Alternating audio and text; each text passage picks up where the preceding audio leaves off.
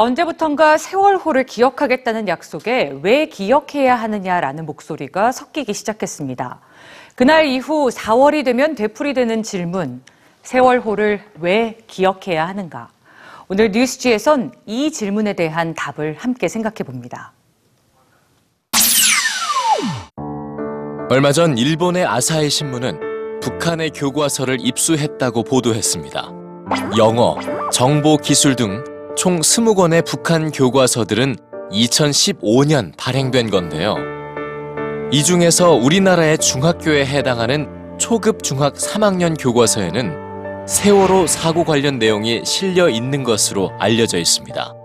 이 북한 교과서에서는 세월호 참사와 관련해서 한국 정부에 대해 구조와 진상 규명을 요구하는 사람들의 목소리에 귀를 기울이지 않았다라고 적혀 있는데요. 자신들의 체제 선전에 이용하기 위한 것이지만 간과할 수 없는 지적을 합니다. 한편 세월호 사고가 발생했던 2014년 미국 인디애나의 한 로스쿨에서는 희생자들을 위한 추도식이 열렸습니다. 5년 전 방문자들이 남긴 애도의 말들은 이제 그만 잊자고 말하는 사람들에게 세월호는 개인의 슬픔이 아니라 전 세계의 사람들이 공감하는 아픔이라는 것을 말해줍니다. 세월호 사고 5년 우리와 상관없는 누군가는 세월호를 자기 나라 말로 기록하고 또 다른 누군가는 영상으로 남겨왔습니다.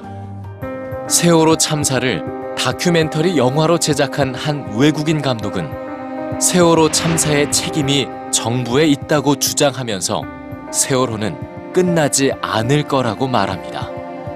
세월호 이야기는 큰 정치적 움직임이 돼 더 젊은 학생 세대를 일깨웠고 그들이 좀 더 사회에 참여하도록 만든다는 겁니다.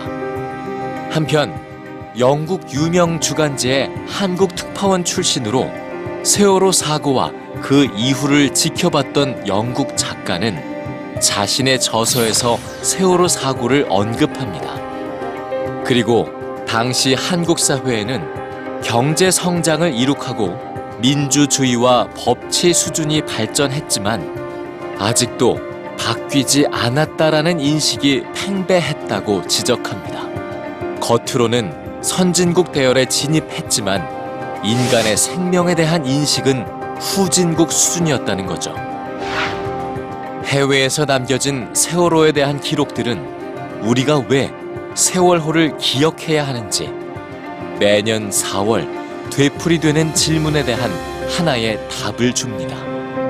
압축적인 경제 성장을 통해 더 나은 삶을 얻었지만 소중함을 깨닫지 못하고 잃어가는 것은 없는지 되돌아보는 기회를 가져야 한다는 것 아닐까요?